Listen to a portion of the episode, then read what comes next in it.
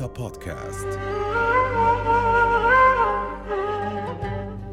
السلام عليكم ورحمة الله وبركاته. أيها الأعزاء أحييكم ودوما على المحبة نلقاكم. أيها الأعزاء، الأقليات مصطلح واسع وينضوي تحته كثير من المعاني. الأقليات ليست فقط كما يظن البعض هي الأقليات الدينية، نتحدث عن الأقليات العرقية، الأقليات اللغوية، الثقافية، هذا التنوع الكبير الموجود في مجتمعاتنا. هذه المجتمعات اليوم ازدادت تنوعا وازدادت تداخلا، وبالتالي الأقليات ودورها، حقوقها، التمييز تجاه الأقليات، حقوق الأقليات، دور الأقليات في النهوض الحضاري كما رأينا مثلا في الحضارة العربية الإسلامية، كيف كان للأقليات الدينية والعرقية والفرس والروم والبربر و الجميع كان له إسهام في بناء هذه الحضارة المشتركة. إذن يمكن للأقليات أن تكون مسهمة في بناء الحضارة والنموذج الحضاري ونجاح الدولة ونجاح الأمة، ويمكن لمشكلة الأقليات أن تتحول إلى أزمة وإلى مشكلة وإلى تدخلات خارجية حتى باسم الأقليات وحقوق الأقليات. أمامنا اليوم موضوع في غاية الأهمية لنناقشه، خاصة في منطقتنا العربية التي يراد لها أحيانا وربما نريد نحن أيضا عن جهل أو عن عدم دراية في مشاكلنا أن أن نجتذب التدخلات الخارجية من خلال هذه القضايا. معنا اليوم في الاستوديو الدكتور محمد الموسى، أستاذ القانون الدولي. أهلا وسهلا. أهلا وسهلا. أهلا أهلا أهلا دكتور عامر. يعني دكتور، بداية كلمة أقلية حتى من اللغة العربية هي ذات مدلول سلبي، عندما تقول للعربي يعني بأنك أنت يعني وقبيلتك أو مجموعتك الدينية أنتم إقلال، وكأن المصطلح بحد ذاته يشعر بنوع من التمييز. ماذا نتحدث عن هذا المصطلح ودلالاته حتى في اللغة العربية في الشعر؟ أبا خراشة أما قومك ذوى عدد فإن قومي لم تأكلهم الضبع. يعني حتى هو الشاعر يقول إذا كنت أنت تظن أنكم أكثر منا فنحن لم تأكلنا الضباع. وبالتالي هذه الدلالة السلبية للمصطلح وأثره حتى لغويا في ثقافتنا العربية. دكتور عامر، مفهوم الأقلية من أعقد المفاهيم سوسيولوجيا بعلم الاجتماع والقانون في الواقع. مثلا خليني أتحدث عن موضوع القانون الدولي، لأنه القانون عم بيعكس حقيقة اجتماعية أو حقيقة سوسيولوجية في بعض الأقلية.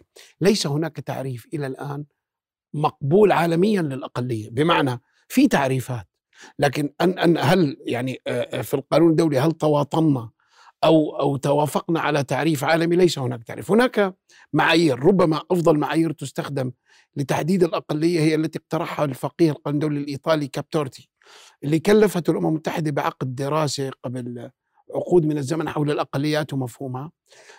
ما قد ما قد ما قد يذهل الجمهور انه الاقليه لا تعتمد فقط على معيار عددي، يعني في تعريف الاقليه لدينا معيار عددي، هي اقل عددا، لكن هذا لا يكفي. لا يعني ليس كل فئه اقل عددا، كل قله وليس اقليه. ايضا يجب ان تتمتع بخصائص اثنيه، عرقيه، ثقافيه، دينيه، لغويه تميزها عن الاغلبيه في المجتمع، وهذا لا يكفي. العنصر الاخر الذي يجب ان يتوافر، عنصر يجب أن تكون في وضع غير مسيطر داخل الدولة.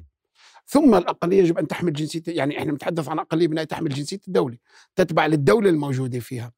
وبالتالي مثلا لو أخذنا جنوب أفريقيا سابقا، البيض أقلية عددية لكنهم ليسوا أقلية بالمفهوم القانوني مسيطرين ولا بالمفهوم السوسيولوجي، لأنهم مسيطرون. مسيطرين الأغلبية التي كانت في وضع أقلية وهم السود، فالمعيار العددي ليس دائما. هلا هناك نقاش، هل يكفي توافر هاي المعايير لوجود أقلية من عدمه، ولا لابد أن تلك الفئة أن تطالب بوضع أقلية؟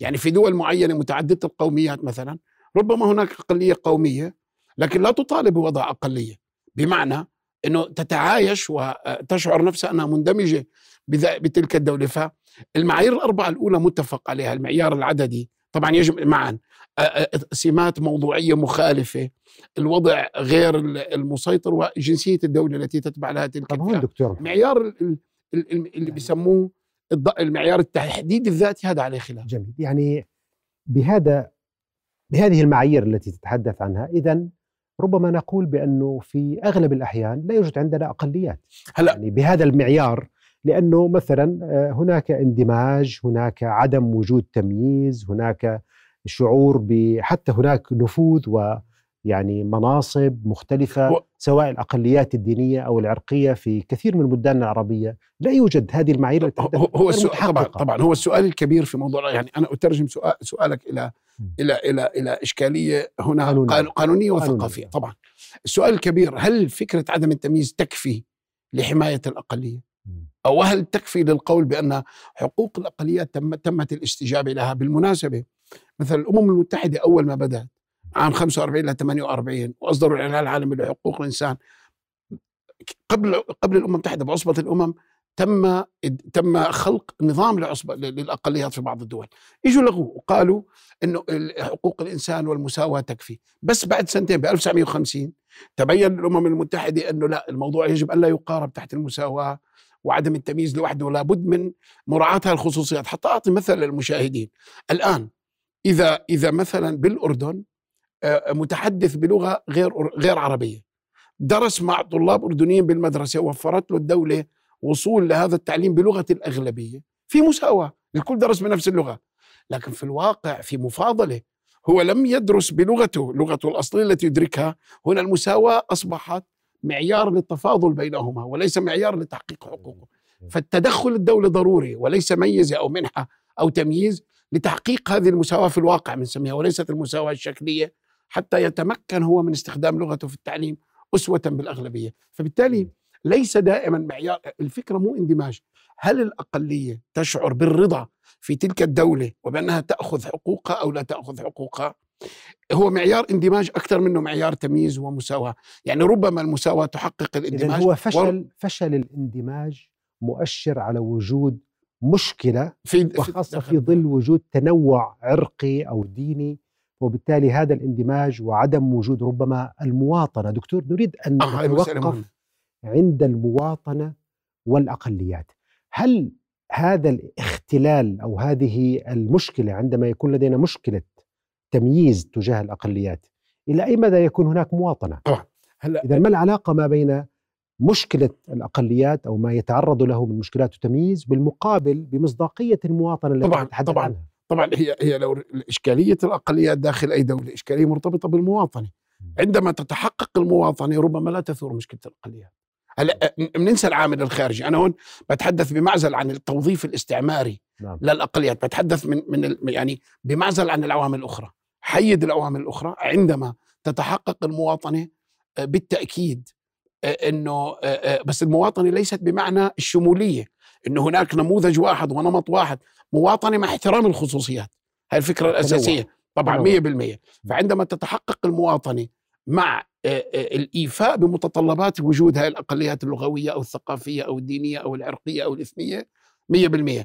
نعم مشكلة الأقليات ترتبط بالمواطنة، بس أيضا الدول في موضوع الأقليات، وحتى هاي بالقانون الدولي ليش ترط الجنسية في الأقليات؟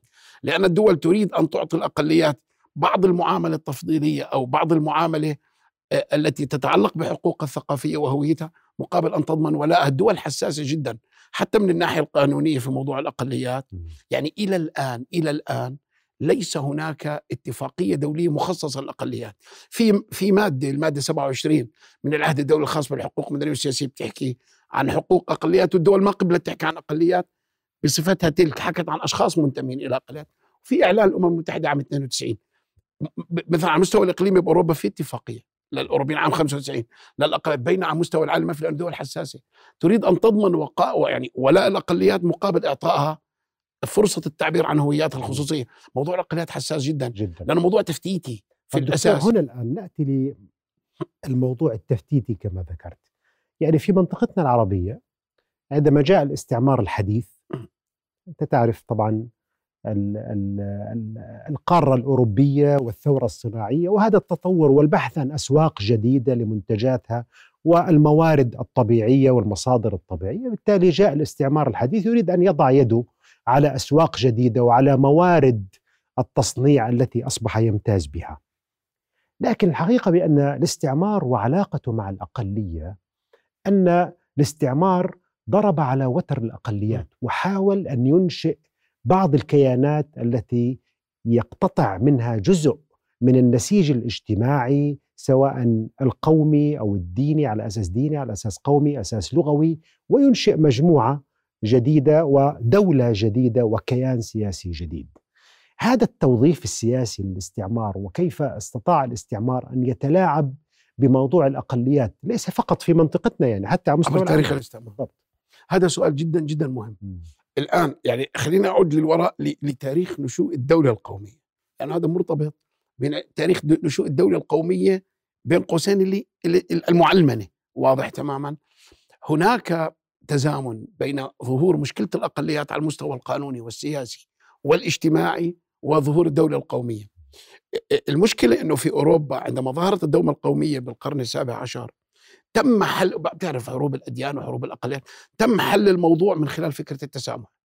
التسامح داخليا، نرجع لاتفاقات وستفاليا، أنا بضمن ولاء الأقليات مقابل هيك بعطيك هوياتك والتعبير عن ذاتك، تم حل مشكلتها داخليا. لكن خارجيا لأنه كان لتبرير فكرة الاستعمار لم يتم التحديث عن فكرة التسامح مع الشعوب الأخرى، بالعكس شعوب أخرى غير متحضرة يجوز غزوها. أنا بتحدث تاريخ الاستعمار القديم وليس الحديث. الآن الفكرة كالآتي: الاستعمار والأقليات. الاستعمار يستخدم الأقليات وسيلة لإضعاف الدول، لكن أيضا بدي أوضح فكرة ثانية.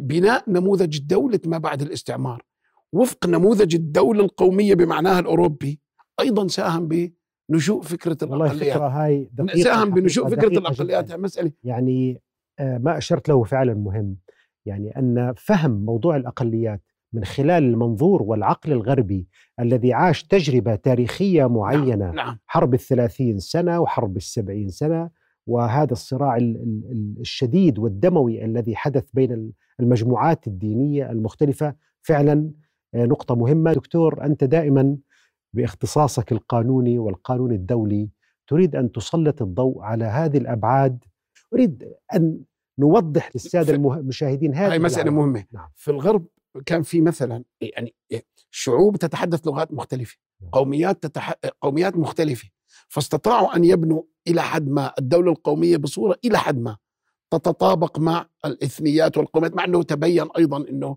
في شرق أوروبا ما كتير متطابقة ووسط أوروبا، لكن إلى حد ما استطاعوا يبنوها. الآن عندما جاءوا ليطبقوها إبان يعني الفترة الاستعمارية في بلادنا وما بعد الاستعمار ما بتمشي، لأنه هي ستفضي إلى صورة من صور التكامل ما بين الدول العربية. الأساس القومي هنا بمعنى هناك فعلا مجموعة مشتركة بمجموعة خصائص تاريخية ودينية وثقافية ولغوية. صحيح هي الدولة الكبرى العربية كانت ستطوي فيما بينها أقليات، لكن كان يمكن حل المشكلة، فلم يستطع فعلا الاستعمار، لم يقوى لأنه ضد مصالحه على أن يبني أو يرسم حدود الدول بما يتوافق مع فكرة الدولة القومية داخل العالم العربي. فجاء هذا المزيج الإشكالي ترى في العالم العربي.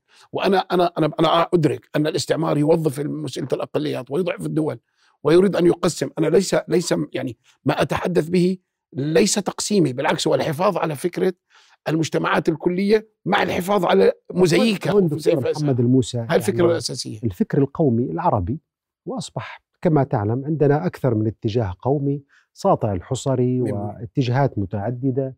فهناك من رأى بأن القومية تمثل حاضنة واسعة للأقليات الدينية على وجه التحديد، يعني القومية العربية على وجه التحديد يمكن أن تكون فعلا حل كما رأى الكثيرون يعني من المسيحيين في مصر، في لبنان، في فلسطين، وعندنا تيارات كبيرة.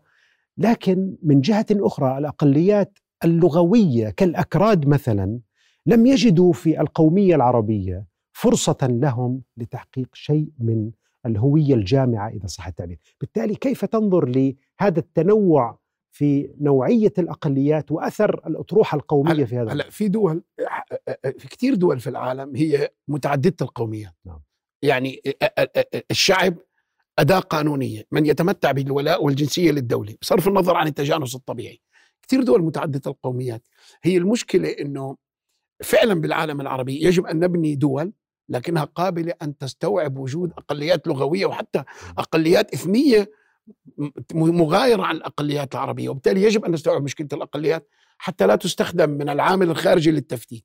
الآن في أطروحات، يعني مثلا بيير كاب أحد أكبر المختصين الفرنسيين في موضوع الوضع الدستوري والقانوني للأقليات، ستيفان بييري كاب، وتحدث بشكل ويمكن توظيفها فكرة بناء الدول على الغرار الكونفدرالي أو على يعني كونفدرالية مشرقية. إذا ليس بالضرورة قومية واحدة نعم ولغة نعم واحدة ودين واحد. لكن لكن هذا لا يعني إهدار القيم المرجعية الكبرى، لأنه لأنه حتى التنوع اللغوي بس بس في في قيم مشرقية بين بين الأقليات وبين أيضا القومية القومية العربية الموجودة. هناك ثقافة مشتركة، يعني قصدت أقول هناك قواسم مشتركة ما بين الشعوب من أصول عربية والأقليات الأخرى يمكن من خلالها أن يتم الاحتضان وبناء دول متع... يعني دول خليني أقول تحتوي هذا المزيك أو هذا الفسيفساء المتنوع.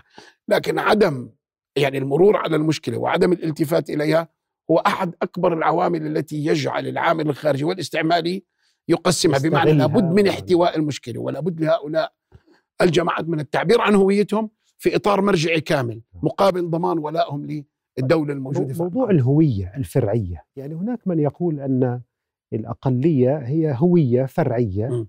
يشعر بها مجموعة من الناس بأنها تميزهم وتجعلهم يختلفوا عن م. أتباع هوية أخرى.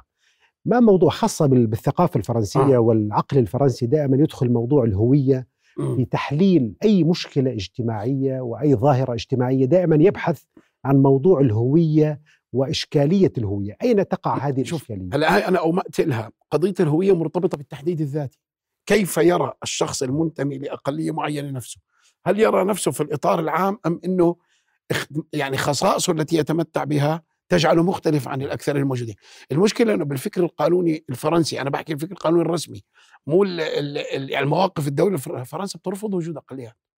هذه مسألة بتقول أنه الدولة المبنية بفرنسا دولة علمانية، دولة تتسع الجميع حقوق الإنسان، وبترفض فكرة الأقليات، مع أنه إحنا بنعرف في بعض المشاكل. يعني البروتون بفرنسا كانوا يطالبوا وضع أقلية فيما يتعلق بلغتهم، الكورس كانوا يطالبوا أيضا في هذا الإطار بأنه إحنا إثنية مختلفة، وبالتالي لكن بشكل عام الفكر الفرنسي ما زال في موضوع الأقليات فكر شمولي، زي ما بيقول آلان فوني أحد أكبر المختصين في موضوع الأقليات بفرنسا. هلا إحنا تجربتنا بالعالم العربي مختلفة، لأنه أعتقد في إرث تاريخي مشترك بيسمح بالتو... يعني في إرث مشترك ما بين الشعوب بمعزل عن الديانات، في ثقافة مشتركة أصلية في المنطقة تسمح بصراحة بإقامة نوع من أنواع الائتلاف أو دول مبنية على ائتلافات معينة تستوعب الأقليات. يعني إذا الحديث عن الأقليات وكأنه ظاهرة واحدة وحالة واحدة لا. في جميع دول العالم هو حديث خادع وغير دقيق.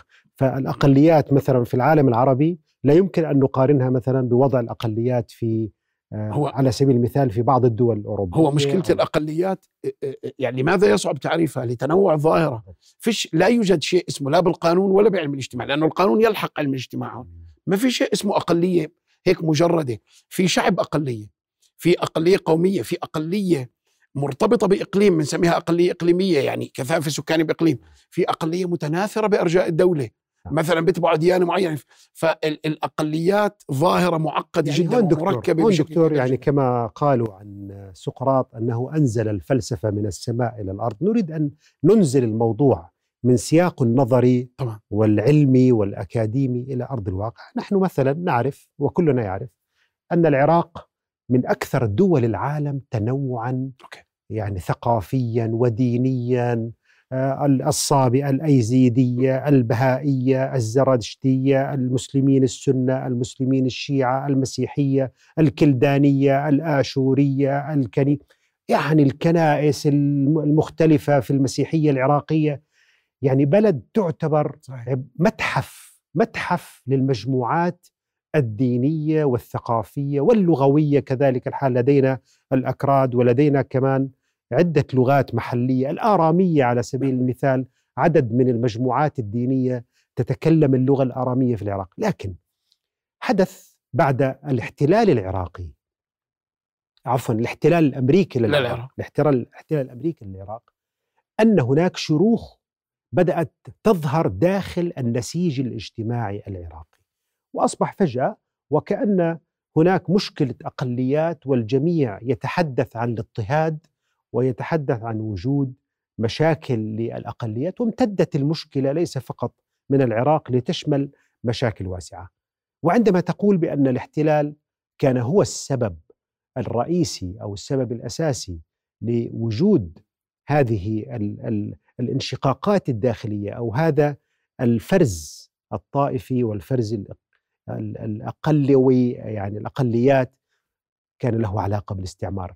هذه الحالة على وجه التحديد، لو تحدثنا عن الحالة العراقية، ما علاقة الاستعمار بمشكلة الأقليات قبل في العراق؟ قبل ما أتحدث بدي أوضح، لأنه العراق زي ما أنت قلت متحف بالنسبة للأقليات.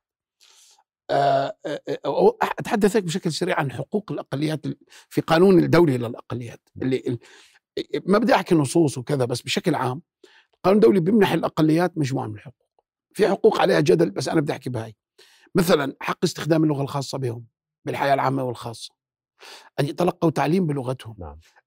أن يعبروا عن هويتهم الثقافية المميزة، أن حريتهم الدينية وممارسة شعائرهم الدينية والاحتفاظ بمؤسساتهم الدينية بهذا الإطار، حق التواصل فيما بين الأقليات عبر الحدود، هذا حق كثير مهم بالضبط. لأنه إحنا دولنا أحيانا بتعتبره أنه هاي يعني مشكلة أن تتواصل الأقليات معا في هذا التواصل. المادة رقم مئة وتسعين هذه بتحدث عن إعلان الأمم المتحدة عام عام اثنين وتسعين لحقوق الأشخاص المنتمين للأقليات. ف التواصل ما بيعني انت انت بتضمن ولاء بالجنسيه، التواصل بيعني حافظوا على ارثهم. طبعا في مجموعه من الحقوق الاخرى. هلا بدي اريح الدول قبل ما اجاوب عن موضوع العراق. القانون الدولي لا ينظر لانفصال الاقليه، يعني لا يعطي الاقليات حق الانفصال الا بحالتين. بعطيهم حق انفصال تعويضي اذا كانوا بيعرجوا من اضطهاد شديد وما في مجال للتفاهم مع الدوله الموجوده، ممكن ينفصلون. بالنسبه للعراق، العراق في مسالتين. أنا بعتقد الأقليات الدينية قبل الاحتلال ما كان فيها مشكلة، لأنه ما عمرنا سمعنا بمشكلة ال ال ال الأشوريين، ما سمعنا بهذا المسيحي مسلم سنة شيعة. اثنين، الدستور العراقي في مسألة ما بيلتفتوا لها الناس. الدستور العراقي ترى بالمناسبة قبل الاحتلال كان يتحدث عن شعب عراقي ذو قوميتين، دستور واحد وسبعين، القومية الكردية والقومية العربية، وكان في نوع من الحكم الذاتي بالنسبة للعراقي بالشمال. بصراحة شديدة أنه الاستعمار في العراق استخدم هذا الموضوع بشكل كبير جدا. استخدم الموضوع ليه؟ لأنه كان يراد تقسيم العراق ابتداء، والفكر الاستعماري الغربي في الخارج لا يعني هو هو يرفض فكرة أنه في عالم عربي، وأنه العالم العربي يمكن استيعاب الأقليات من خلال الإطار العروبي. هو لا، هو برفض، هو يريد أن يبني، يريد أن ينظر بنفس النظرة الغربية المقيتة التجزئية، يعني نظرة التشظي، شيعي سني كردي عربي، ولا يستوعب فكرة أنه في إطار جامع يمكن بناء الأقليات من خلال. بدون نتحدث عن الاستعمار لابد الحديث عن استغلال الصهيونية، المشروع الصهيوني كيف استطاع أن ينفذ وأن يضع السكين بين بعض المجموعات الدينية العرقية الثقافية، سواء إذا كنا نتحدث عن فلسطين أو حتى امتداد هذا الخطاب الصهيوني، كيف غذى هذا هذه التناقضات بين المجموعات الدينية والعرقية وغير ذلك. المشكلة بالفكر الصهيوني بالجذور أنه لا يرى أن هناك شعب فلسطيني موجود على أرض فلسطين. والمشكلة الأخطر أنه الصهاينة ابتداءً بتعاملوا مع الفلسطينيين بفكرهم الصهيوني كسكان محليين. آه. وبالمقابل إذا بنرجع لقرار التقسيم، مشكلة قرار التقسيم أيضا بتحدث عن مراعاة حقوق الجماعات الدينية والعرقية الموجودة. ما بدي أدخل بالتفاصيل الآن فيما يتعلق بفلسطينيين ثمانية وأربعين. بهمني أحكي مسألة، هؤلاء ليسوا أقلية بالمفهوم التقليدي في القانون الدولي، لا، هؤلاء شعب أقلية، بمعنى أنهم جزء من شعب يت... يعني بيقولوا له بيبل مينوريتير، شعب أقلية، وليسوا أقلية عادية، هم ينتمون إلى شعب له حق تقرير المصير. لأنه الأقليات قلت لك ليس لهم حق تقرير المصير إلا تعويضي، حق تقرير المصير تعويضي عندما يستحيل أن يتمتعوا بحقوقهم. فالإسرائيلي لا يريد أن يقول أن لهؤلاء حق تقرير المصير، ليس الأقلية ما لها حق تقرير المصير هكذا ابتداء. فهي شعب أقلية، جزء من شعب لها حق تقرير المصير، لأنه أيضا منضوية، أولا لا تستطيع أن تتعايش مع الكيان، ثم يعني منضوية تحت لواء شعب فلسطيني. الآن الدروز الدروز جزء من شعب فلسطيني بصر، وبد يعني وهو جزء من شعب. لكن اسمح لي والله يا دكتور محمد، يعني ألم يكن لدينا نحن للأسف دور؟ يعني مثلا أحيانا عندما نمارس بعض التمييز مثلا مع فئة اجتماعية جزء من المجتمع العربي، نقول عنهم بأنهم ليسوا مسلمين وأنهم كذا، ألا يساعد هذه المقولات ألا تساعد الاستعمار على اختطاف هذا الجزء من النسيج الاجتماعي؟ أنا وضحتها الآن. عندما ما هو عندما تكون أنت في وضع مسيطر دون أن تمنح الآخر حقوقه وتعترف بكيانيته، حتما يعني أنت تميز ضده. مية بالمية الأقلية، الممارسات التمييزية هي نار وقود مشكلة الأقلية. إذن هناك تحالف طبعاً بين الجهلة من الداخل وبين المشاريع الصهيونية والاستعمارية. وقود مشكلة الأقليات هي التمييز بالضبط. عندما تمارس ممارسات تمييزية سواء ممارسات تشريعية أو اجتماعية واقعية، هنا ستظهر مشكلة الأقليات. آه. سيبدأ كل إنسان بالدفاع عن كيانيته في مواجهة التمييز، ويتم توظيفه لاحقا. أنا ما قلت أنه الاستعمار يخلق المشكلة. نعم. الاستعمار يوظف, يوظف. يعمل على صناعتها، لكن بالأح... يعني في... في عوامل داخلية يقوم باستثمارها وتوظيفها. نعم. في هذا الإطار، وبالتالي على الدول أن تحرص، حكيت معادلة حقوق الأقليات، ولاء الأقلية للدولة مقابل أن تتمتع بكيانيتها وحقوقها الثقافية واللغوية والدينية، واستيعاب وجودها كمكون أساسي فعال قانونيا واجتماعيا داخل الدولة. جميل. الممارسات الدومية حتى لو مجتمع نقي، يعني غير متعدد، على فرض مجتمع غير متعدد القوميات والثقافات، التمييز سيخلق التمييز سيخلق بمعنى أنه من يميز ضده سيبدأ يجد عن عناصر مشتركة فيما بين الأفراد ويخلق أقلية. طبعا هذه هذه ديناميكيات الأقليات وآليات نشوء. يعني دكتور، في إشكالية أيضا أن هناك من يقول أنه الحل الأمثل لمشاكل الأقليات في العالم العربي وربما حتى في أي مكان في العالم هو العلمانية، وبالتالي عندما يكون الدين دين الدولة، وهنا أيضا قضية ربما لا تقل أهمية. م. هناك من يقول أن عندما نقول أن دين الدولة هو الإسلام، أو حتى بعض الدول في أوروبا تقول أن دين الدولة هو مثلا المسيحية، البروتستانتية، الإنجليكانية مثلا في بريطانيا، أن رأس الكنيسة هو الملك أو الملكة، وهو يمثل رأس الكنيسة في بريطانيا. يعني فكرة أن يكون أو أن تكون الدولة في دستورها نص على أن هذه الدولة تنتسب أو تتصل بالديانة هذه أو الديانة تلك، هل هذا يعني يحدث خلل بالنسيج الاجتماعي ويحدث مشكلة بين المجموعات العرقية أو الدينية؟ أو سؤالك دكتور عامر مزدوج مركب من عنصر. بالضبط. العنصر أول ما يتعلق بالدولة العلمانية مشكلة نعم. الأقليات. ثم شوف إذا بدنا نرصد بالدستور نعم. تاريخ الدولة، تاريخ الدولة العلمانية والتاريخ القانوني لها. نعم. هذا مهم كثير، مش بس التاريخ السياسي. ترى مشكلة الأقليات تزامنت مع الدولة العلمانية بأوروبا. أيوة. هذه مسألة ربما الناس يصدموا بهذا الإطار. نحن نظن العكس. لا هلا داخليا داخليا اجوا بوستفاليا قالوا لهم هذا الصراع الداخلي، كل واحد دولة إلكم سيادتكم وما حدا بتدخل بشؤون الثاني.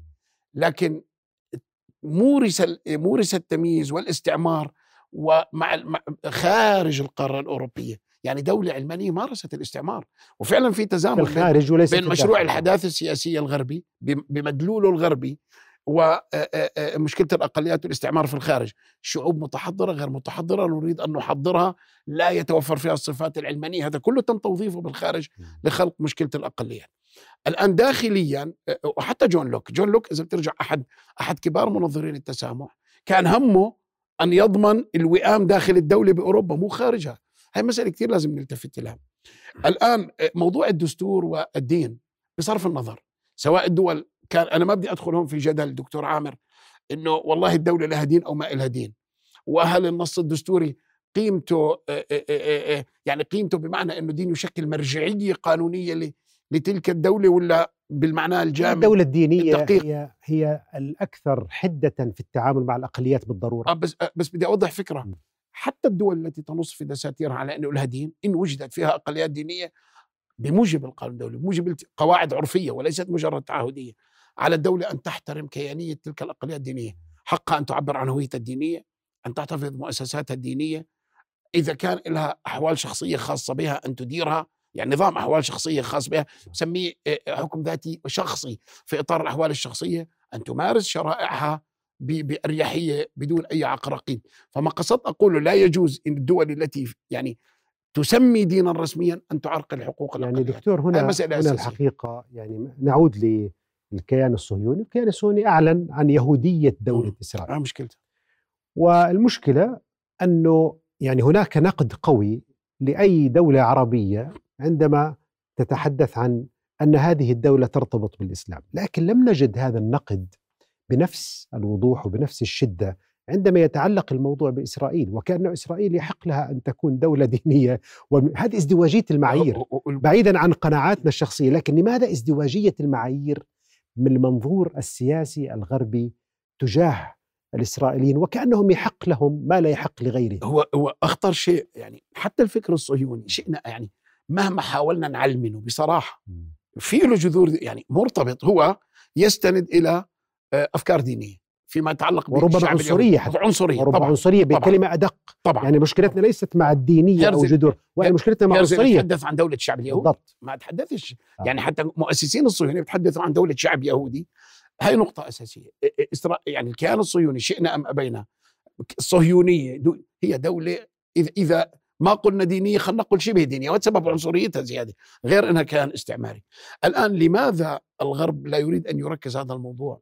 لأنه يعني أنت بتعرف الكيان الصهيوني مدعوم غربيا، فإذا ما ركز على مشكلة الشعب الفلسطيني الموجود بالداخل وأنه هذا شعب وإله حقوقه، وإذا مقولة الدولة كلها ستسقط فيها يجب أن يتم استيعابه. هذا من وجهة نظر نعم. إسرائيل بيقولوا هذا بناقض حقنا في تقرير مصير الشعب اليهودي. فإسرائيل مبنية على فكرة عنصرية، لهذا لا يتم الالتفات لحق التقرير شعب حق الشعب الفلسطيني في تقرير مصيره وحقوقه الأخرى. يعني أريد أن أعرض عليك نظرة لكاتب إسرائيلي صهيوني اسمه مائير كهانا. أوكي. ومائير كهانا ألف ألف كتاب اسمه شوكة في عيونكم، وهذا هذا الكتاب يتحدث عن العرب الذين داخل إسرائيل بين قوسين، وأنهم من خلال الزيادة الديمغرافية الطبيعية ستزيد هذه الأقلية العددية ليصل عددها بعد عشرين أو ثلاثين سنة إلى أكثر من خمسين بالمئة من عدد السكان، وبالتالي ما سماه شيطان الديمغرافيا سوف يفرض نفسه على السياسة الإسرائيلية، وتتحول إسرائيل ديمقراطيا إلى دولة عربية. أريد أن أسمع تعليقك دكتور محمد الموسى. طبعا هناك كتاب أيضا غير مائير كهانا وكذا. هنا لا، هو الفكرة يجب أن ننتبه إلى مسألة. الآن إذا إذا إذا الفلسطينيين تكاثروا عدديا، وأنت قلت بقي بقيوا يحافظوا على ما يسمى ديمقراطية، مع أنه أنا عندي تحفظات الآن نحكي فيها، ستنقلب ديموغرافيا. بس الفكرة الأساسية أنا وضحت، العدد لا يكفي، سيبقى يعني الآن الإسرائيليين يحاولوا أن يمرروا قوانين من ضمنها قانون دولة الشعب اليهودي اللي مر قبل كم سنة، كما هو حال جنوب أفريقيا. وتحدثت يعني القصد أنه إذا هاي القنبلة الديمقراطية تمج... يعني تفجرت، أن يبقى هؤلاء في وضع غير مسيطر. نعم. وبالتالي مهما كان عددهم، الإسرائيلي يخشى مو مو من قضية الديموغرافيا الفلسطينية، الديموغرافيا الفلسطينية بالنسبة لإسرائيل تقوض الترويج صورته كدولة ديمقراطية، لأنه يعرف أن بقاؤه بأن يتحول إلى دولة عنصرية، وهذا ما يحصل الآن. وبدأ يحدث. وهذا ما يحصل الآن. نعم. دولة عنصرية. مم. وبالتالي هم لم يقبل يعني قضية الديموغرافيا فقط، يعني بيخشوا منها أنه ما روجوا له من صورة من الناحية القانونية والسياسية ستؤدي إلى انقلابهم إلى دولة عنصرية، ودولة أبارتهايد، ودولة فصل عنصري، ودولة تهدر حقوق الشعوب مطلقا بهذا الإطار. فهون الخطورة، هم لا يريدوا هذه الصورة، ولكن هني بقول لك عم حاليا يعني في مشاريع قوانين معروضة على الكنيست، وفي قوانين تبنوها تؤكد أنهم ذاهبون في تأكيد عنصرية ذلك الكيان والفكر القائم عليه. جميل. حتى في متعلق بالتعديلات القضائية. يعني دكتور، البعد السياسي لمشاكل الأقليات، البعض يعتقد أنه وجود مشاكل الأقليات سببه ديني، لكن مثلا لو أخذنا مثلا موضوع الأقلية التركية، عفوا الكردية في تركيا، قومية. الأكراد هم عموما أغلبهم مسلمين، والأتراك عموما مسلمين، إذن ليست المشكلة دينية بين الأكراد والأتراك في تركيا، إذن هي مشكلة قومية وثقافية ولغوية، لكن ذات بعد سياسي. إذن ماذا يعني يمكن أن يضيء لنا الحالة التركية في موضوع العلاقة مع الأكراد وحقوق الأكراد ومحاولة بعض الأكراد الحديث حتى عن حكم ذاتي أو شيء من أنا وضحت أنه الأقليات أنواع غير متناهية ضخمة، أنا ما بدي أدخل بالتفصيل. الكرد هم شعب، يعني هم مش بنظروا لنفسهم أنه إحنا شعب أقلية. نعم. وبنظروا لنفسهم هن أنه هن أقلية قومية. هلا موضوع الكرد اللي بخليه أكثر أكثر دسامة. نعم. أنه الكرد لهم مرتبطين بإقليم معين، مش أقلية مثلا الأقليات الدينية أحيانا تتناثر على إقليم الدولة فرادى. صحيح. الكرد لهم إقليم مرتبطين به كردستان. مفهوم الدولة، مفهوم الدولة كأقليم وشعب متحقق، أقلية قومية بالضبط. إقليمية، وبالتالي بيجدوا بنفسهم إنه لهم حق بإقامة دولة، حق تخريم مصير. وإحنا بنعرف اتفاقية سيفر لما قبل يعني كانوا بدهم يعطوا الأكراد أيام التقسيم على العرب، بعدين تراجعوا عنه. فالكرد بنظروا لنفسهم إنه إحنا مرتبطين بإقليم، أقلية ليست متناثرة فرادى، أقلية قومية مرتبطة بإقليم، ولا ولهم خصائص شعب يمكن أن يكونوا دولة وبيطالبوا بحق تقرير المصير. جميل. فهون هون هون يعني الحالة المعقدة في حالة كل الأقليات بالمناسبة اللي مرتبطة بإقليم دائما، يعني في جزء من الإقليم يعتبر هي التي تسيطر عليه، تسيطر عليه ديموغرافيا، و دائما مشاكلها بتكون أعقد بالدول. والله في حالة حاب أسمع رأيك فيها، حالة أيضا غريبة اللي هي أذربيجان. م. يعني أذربيجان الأغلبية مسلمين والأغلبية مسلمين شيعة، ولكن علاقة تركيا بأذربيجان ودعم أذربيجان في مواجهة أرمينيا أكثر من موقف مم. إيران. السبب كما يعني تعرف أنه هم أتراك، أو أن القومية الأذرية قد امتزجت بالقومية التركية وكونوا نوع من الهوية التركية إذا صح التعبير. فهل ال ال ال الارتباط العرقي هو أقوى من الارتباط المذهبي؟ يعني كان المفترض في إيران في مشكلة ناغورنو كوراباخ بين أرمينيا وأذربيجان أن تقف مع الأذريين، لأنه أذربيجان هم مسلمين شيعة، بينما وجدنا أن تركيا هي التي تؤيد موقف دكتور عامر أذربيجان. من الناحية يعني في في اختلاط وفي تمازج عجيب في أنا أنا يعني مو بدي أح ما أتحدث عن نفسي، يعني أنا أطروحة الدكتوراه في موضوع الشخصية القانونية الدولية للأقليات، وهل تشكل حل ولا لا. لما فرنسا بتسعة وتسعين يعني كانت، فمو هذا الموضوع. الموضوع كالآتي: الأقليات الدينية دائما لا تطرح مشكلة الانفصال. الحلول الأقليات الدينية أبسط من الأقليات، حلولها حتى تريد حقوق، تريد حقوق نعم. وأن تعبر عن ديانتها. أمين. نادرا ما طالبت بانفصال وإقامة دولة. نقطة مهمة جدا. بينما الأقليات جداً. يعني عندما بتحدث أذربيجان وتركيا في فكرة القومية المشتركة، وطبعا هاي دولة وشعب وهي دولة وشعب، يعني ما بنتحدث عن أقليات. وين الخطورة بأوروبا لما يعني تجربة أوروبا لما يعني إذا بتدرس تجربة دول أوروبا الشرقية لما تفكك الاتحاد السوفيتي ويوغوسلافيا، مشكلة الأقليات الأخطر لما يكون في أقلية قومية، مثلا أقلية مجرية موجودة برومانيا، بنسميه الدولة المجرية اللي بتنتمي إلها، يعني أقلية موجودة في بلد تنتمي إلى دولة ببلد ثاني اللي هي الدولة الأم، بنسميها الميغباغتي. تمام. هون المشكلة إنه في دول تاخذ هاي الفكرة، بتقول أنا بدي أحمي أفراد، في دول بتعتبرهم جزء من شعبها، دول بتقول بدي أحمي أفراد قوميتي الموجودين بدولة أخرى، بتعتبر نفسها هي الأم الحنونة. فيبدو أنه تركيا أيضا تعتبر نفسها الأم الحنونة اللي ترعى الأم التركية. فالأقلية القومية، وهي مش أيضا الأكراد، طرحها والعراقيل والصعوبات التي تواجهها أعقد بكثير. ولهذا السبب قلت ولهذا السبب قلت أن مشكلة أبسط الأقليات أبسط ربما من ولهذا السبب قلت أن مشكلة الأقليات في العالم العربي قابلة للترتيب والاحتواء قانونا و... يعني قانونيا وسياسيا، لأنه يعني ما عندنا إلا المشكلة. يعني بصراحة عندنا بعض المشاكل، بس في مشاكل قابلة. جميل. لأنه يعني ما في هذه العناصر الموجودة فيها، وهذا كلام في غاية الأهمية الحقيقة دكتور. يعني لم لم يبقى لنا إلا ربما ثلاث دقائق. دور هذه المجموعات السكانية، هذا النز... النسيج الاجتماعي، عرفنا أنه في التاريخ كم كان أثر وجود المسيحيين العرب ووجود حتى أديان أخرى، حتى اليهود العرب م. كان لهم دور كبير جدا في في مصر، في بغداد، في الأندلس، في بناء الحضارة الإسلامية، عصر الترجمة المأمون، وكم كان عدد المترجمين غير المسلمين الذي كانوا يسهموا، وغير العرب. الحضارة الفارسية لها فضل كبير جدا على الحضارة الإسلامية، يعني من ابن سينا إلى الرازي إلى فلاسفة كبار إلى شخصيات دينية، الترمذي، مسلم، البخاري، البيروني من أوزبكستان. يعني هذا التداخل بين هذا النسيج الاجتماعي كيف يمكن أن يطور الحضارة، وبالمقابل كيف يمكن لعدم إعطاء الأقليات حقوقها ومكانها الصحيح أن يقوض التجارب الحضارية. أريد أن نعرف دور الأقلية في بناء الحضارة. فيما يتعلق بالتجربة الحضارية الإسلامية الأقليات، بدي أكد مثلا هناك أقليات كانت تريد أن تنضوي تحت هذه الحضارة، لأنه كانت تعامل من قبل أمم أخرى بمعاملة أقصى بكثير من المعاملة تلقتها في يعني في إطار الحضارة الإسلامية، مثل اليهود الذين جاءوا من إسبانيا وهربوا. هذا أفضل مثال. الآن اللي بدي أوضحه انه انه آه آه الاقليه يعني دائما في الدور الحضاري انتمائك العرقي، يعني التنوع هذا زخم للحضاره، واضح تماما. آه لكن اوضح فكره، مشكله الاقليات على المستوى القانوني والسياسي تاريخيا لم تظهر الا مع الدوله الحديثه في اوروبا. بمعنى مثلا اذا شفنا الحضاره الاسلاميه الان، بدي اوضح مساله بس مهمه. هلا بعض الاحكام الفقهيه الموجوده التي ربما لا تتفق مع هذا السياق، هذه سببها سياقات زمنيه تاريخية، حروب تاريخيه. يعني انا انا يعني انا بعتقد يجب ان تفهم بهذه الطريقه.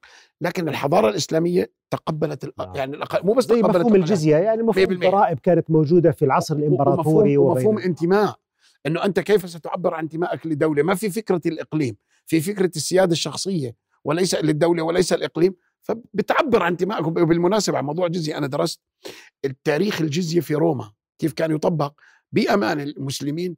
هذلاك كانوا ياخذوا منهم مبالغ واراضي وما يتركوا لهم شيء، يجوا المسلمين حددوها، ومن يدفعها ومن لا يدفعها، وصغير ما بدي ادخل بالتفاصيل. يعني كانك تقول يعني مهما بلغ يعني الحديث عن بعض النقد للتجربه الاسلاميه فلا تساوي شيء. يعني اه بس انا اللي قصدت اقوله انه فهمت كتعبير عن انتماء وبديل الحمايه، وممكن استيعابها الان بنظم قانونيه حديثه.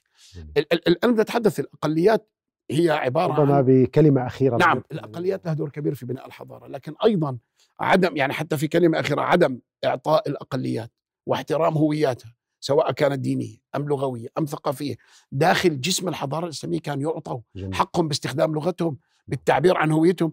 يعني انا بقول لابد من كونفدراليه ثقافيه مشرقيه. رائع جدا. كونفدراليه ثقافيه مشرقيه تنقذنا في هذا والله الوقت. هذا مصطلح يعني يستحق ان نتوقف عنده. كونفدراليه مشرقيه تجمع هذه الاعراق، ثقافيه زي ما ثقافيه تجمع هذه طبعا. الأعراق والقوميات. دكتور محمد الموسى، أشكرك شكرا جزيلا يعني فعلا على هذه الإضاءات والإشراقات. شكرا. وأنتم الأعزاء إلى أن نلقاكم في حلقة أخرى، استودعكم الله. رؤيا بودكاست.